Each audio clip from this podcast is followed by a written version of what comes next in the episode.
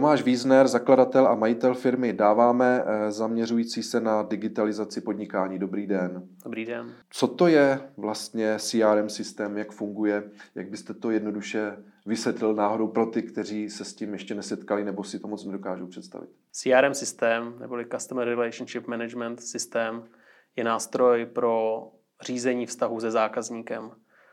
Když to hodně zjednoduším, tak je to nástroj pro každého obchodníka, aby dělal víc obchodů, aby na nic nezapomínal, aby všechno zpracoval tak, jak má. Z logiky věci se takový systém hodí, nebo aspoň já si to myslím, spíše pro větší firmy, které, které samozřejmě mají eh, mnoho zakázek, eh, spousta papírování, spoustu klientů, zaměstnanců, musí to nějakým způsobem řídit.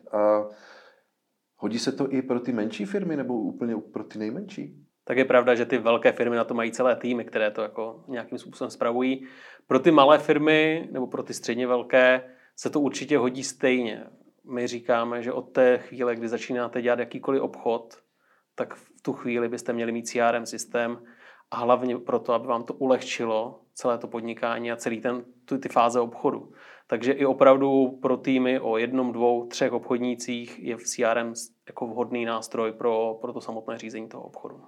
Takže e, nemáte nastaveny nějaké limity, e, teď byste sám říkal ten počet, jeden, dva, tři e, obchodníci, ale třeba i obratově nebo řekněme i počtem různých zakázek nebo klientů, to není nějak ohraničeno, myslím s tím spíše jako tu nižší hranici.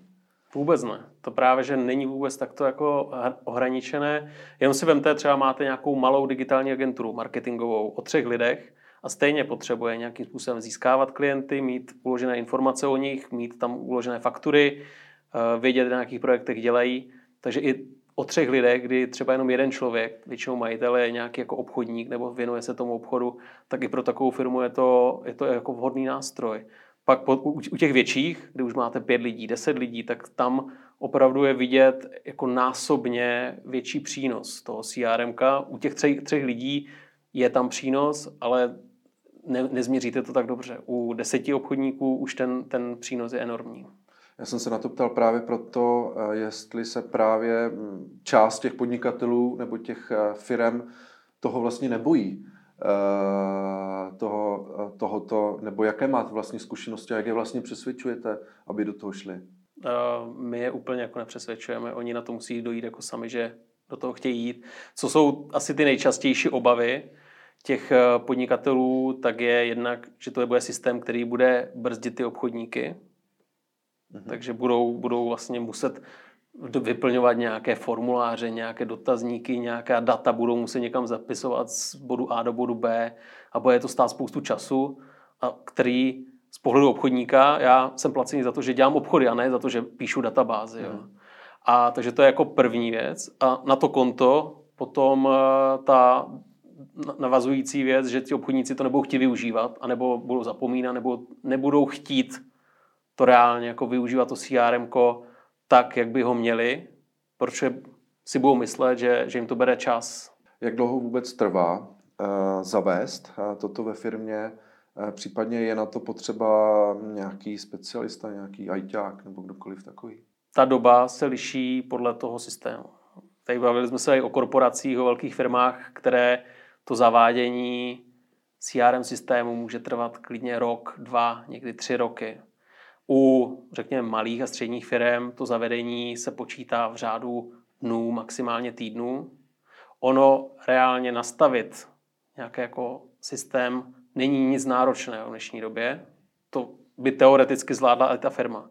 Co je ta přidaná hodnota toho specialisty, který jim to pomůže nastavit, je právě to, aby jim poradil, jak to správně nastavit, jak si vydefinovat ty fáze obchodu, jak nastavit eh, například eh, aktivity, které mají obchodníci dělat, případně poradil ty funkce, které to CRM má a které by měli oni využívat. Protože ne všechny funkce se hodí pro každý typ obchodu. Hmm. Takže, takže tady toto je ta funkce toho, toho specialisty, toho partnera uh, eh, CRM systému, který už prošel z, v minulosti spoustu slepých uliček a teďka pomůže tomu novému zákazníkovi, aby nemusel si projít taky ty stejné slepé uličky. Eh, vy tvrdíte, že startup, zejména technologický, se dnes eh, bez CRM eh, vlastně neobejde. Proč? Tak jednak každý startup říká, že ideálně, kdyby se mohl vrátit v čase, tak by začal dělat aktivní obchod od dne nula. Mm-hmm. Takže to je jako první věc. Na to navazuje, že každý startup by měl mít teda CRM, když chce dělat obchod, ale hlavně, protože startupy uh, jdou si pro inve- za investory pro peníze, tak uh, potřebují ukazovat čísla.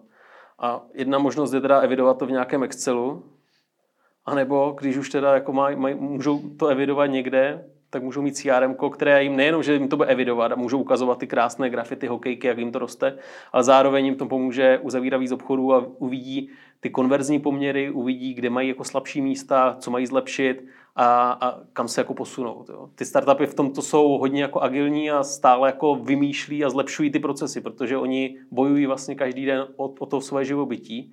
Takže oni musí opravdu každý den zlepšovat každý den proces, a to CRM jim ukáže vlastně, kde mají ta slabá místa. Vy jste zmiňoval uh, slovo čísla. Mě by zajímalo, jestli lze nějak kvantifikovat uh, tu efektivnost, to znamená v počtu třeba uzavřených uh, obchodů nebo úspěšnosti nebo třeba úspor na, v nákladech na zaměstnance a podobně. Dá se to určitě kvantifikovat. Tam je spíše otázka, co je pro toho, zákaz, pro toho zákazníka, pro tu firmu je jako zajímavější. Jo většinou ten dopad zavedení CRM je v tom, že víceméně ze dne na den, nebo záleží na délce toho prodejního cyklu, ale v rámci té délky toho prodejního cyklu se to projeví v řádu desítek procent zlepšení. Mhm. Když se k tomu připojí ještě automatizace, jo, vem, vemte si, že CRM samo o sobě je jenom taková nějaká databáze, kam si, kde si posouváte jednotlivé, jako jednotlivé obchody, ale pokud k tomu přidáme ještě automatizace, kdy například, když vám přijde poptávka, tak se zjistí dodatečné informace o té firmě z různých rejstříků, nebo například, eh, že obchodník vystavuje nabídku na jeden klik, protože se vezmou ta data z co jsou zadaná v CRM a vygeneruje se nějaké pěkné PDF, tak v tu chvíli vyšetříte extrémně moc času.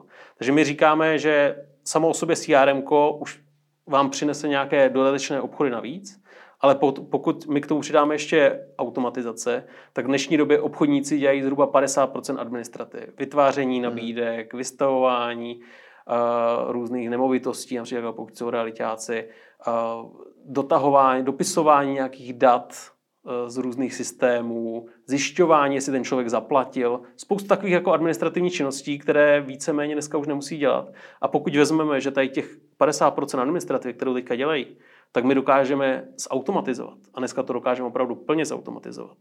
Tak oni těch 50% času můžou opět hmm. věnovat tomu obchodu, takže máte najednou dvakrát tolik obchodu. Vy jste říkal ty uh, pozitiva, já se nechci bavit ani o negativech, nevím, jestli nějaká jsou, určitě bychom našli, ale spíš třeba určitě takového podnikatele nebo uh, majitele firmy zajímá, kolik ho to teda bude stát, jako uh, měsíčně nebo nějaký úvodní uh, prvotní prostě investice do toho. Dá se to taky nějak kvantifikovat, aby si to dokázali představit? Záleží opět na velikosti firmy a jak moc to chcete digitalizovat a automatizovat tu firmu. Jo.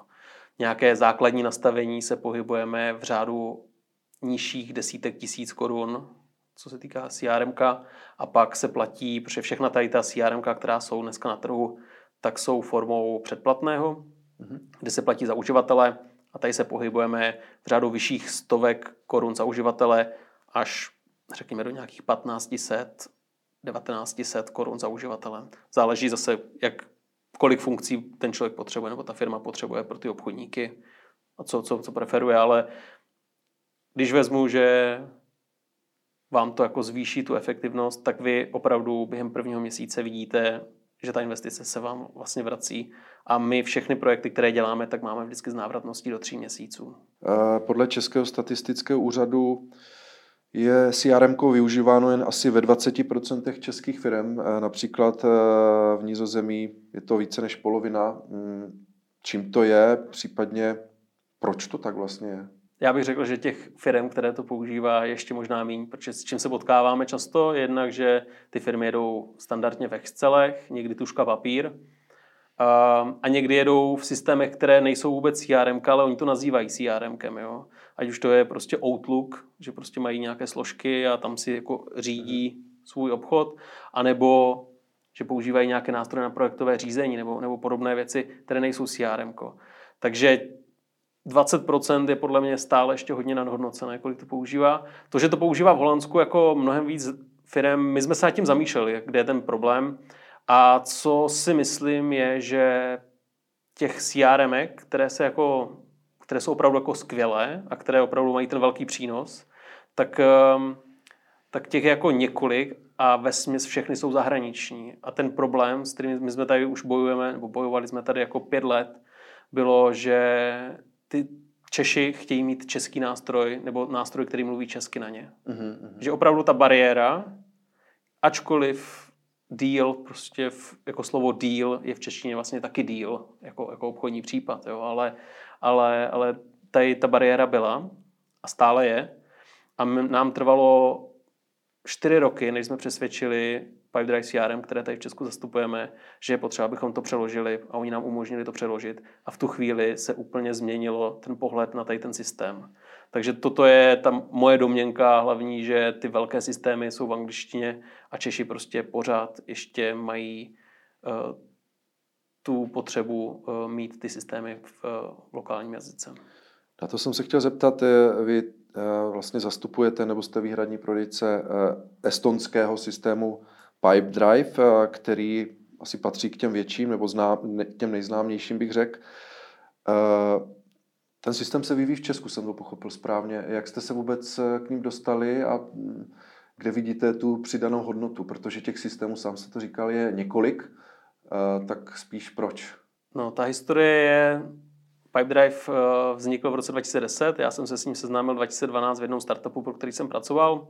My jsme procházeli za tu dobu nějakou jsme prošli 94 CRM systémů, když jsme vybrali Pipedrive eh, pro jeho jednoduchost a pro to, co všechno jako se v tom dá dělat. A od té doby vlastně pak eh, od roku 2018 ho tady zastupujeme na českém trhu. Eh, vývoj mají jednak v Talinu v Estonsku a jednak ho mají tady v Praze v Karlíně. Plus mají ještě pobočku, v, kde mají ale spíš customer care, mají v Portugalsku v Lisabonu. A ten systém Eh, je, je prostě unikátní v tom, jak se jako využívá. A proto to byla taková jako láska na první pohled, když, když jsme to jako viděli a když jsme zjistili, co všechno se dá dělat. A navíc, jak dál se vyvíjí, tak to je, to je neskutečné, že opravdu jako pomáhá to, každou tu funkci, kterou oni přidají, tak to pomáhá těm firmám víc a víc. Hmm. A když to vezmu, uh, tak je i, jsou i další CRM tady na českém trhu, která jsou taky jako dobrá. Jo. Ale ten rozdíl je, že Pipedrive je globální firma, která má prostě o dva řády víc programátorů. Takže ten vývoj a to, co to umí, tak je prostě někde úplně jinde. A české nebo lokální firmy často nebudou mít nikdy šanci dostat se až na takovou tu úroveň. Takže proto jsme rádi, že tady můžeme zastupovat tady to CRM. Ještě se chci vrátit eh, ke konkrétnímu, eh, řekněme, příkladu, nebo aby si to zase ten člověk dokázal představit. Od jakého okamžiku nebo řekněme bodu zlomu eh, firma zjistí, že už jim ty běžné tabulky, ty Excely eh, prostě nestačí a že budou muset eh, to trošku nabůstovat a jít o ten level výš. Je nějaké taková ta hranice? U toho Excelu je ta hranice víceméně váš monitor. Mhm. Pokud se vám ta Excelová tabulka vejde na monitor, tak v tu chvíli je to v pohodě. Jo ale pokud budete muset jet doprava prostě na dalších 150 sloupečků nebo scrollovat dolů na dalších 250 řádků, tak v tu chvíli ta přehlednost je úplně pryč a vy nejste schopný reálně řídit to. Jo. Hmm. Máme zákazníka, eh, cestovní kancelář, která měla 150 sloupečků opravdu v tabulce každý den jim přišlo pět nových poptávek. Takže ono, jako když si vezmete, tak to je 35 řádků každý den, krát 150 sloupečků, ta komplexnost je enormní. Takže ono se to dá dělat první měsíc, druhý měsíc už bojujete a třetí měsíc už jste utopený v tom. Eh, zmiňoval jste realitní kancelář. Eh, podle Českého statistického úřadu se hodně využívají ty systémy právě v realitkách, pojišťovnictví, finančnictví, okrajové ve stavebnictví. Otázka spíš taková trendová, jak to vidíte do budoucna, které obory eh, to zasáhne nebo budou je potřebovat, budou potřebovat tento systém nebo odvětví a neobejdou se bez toho.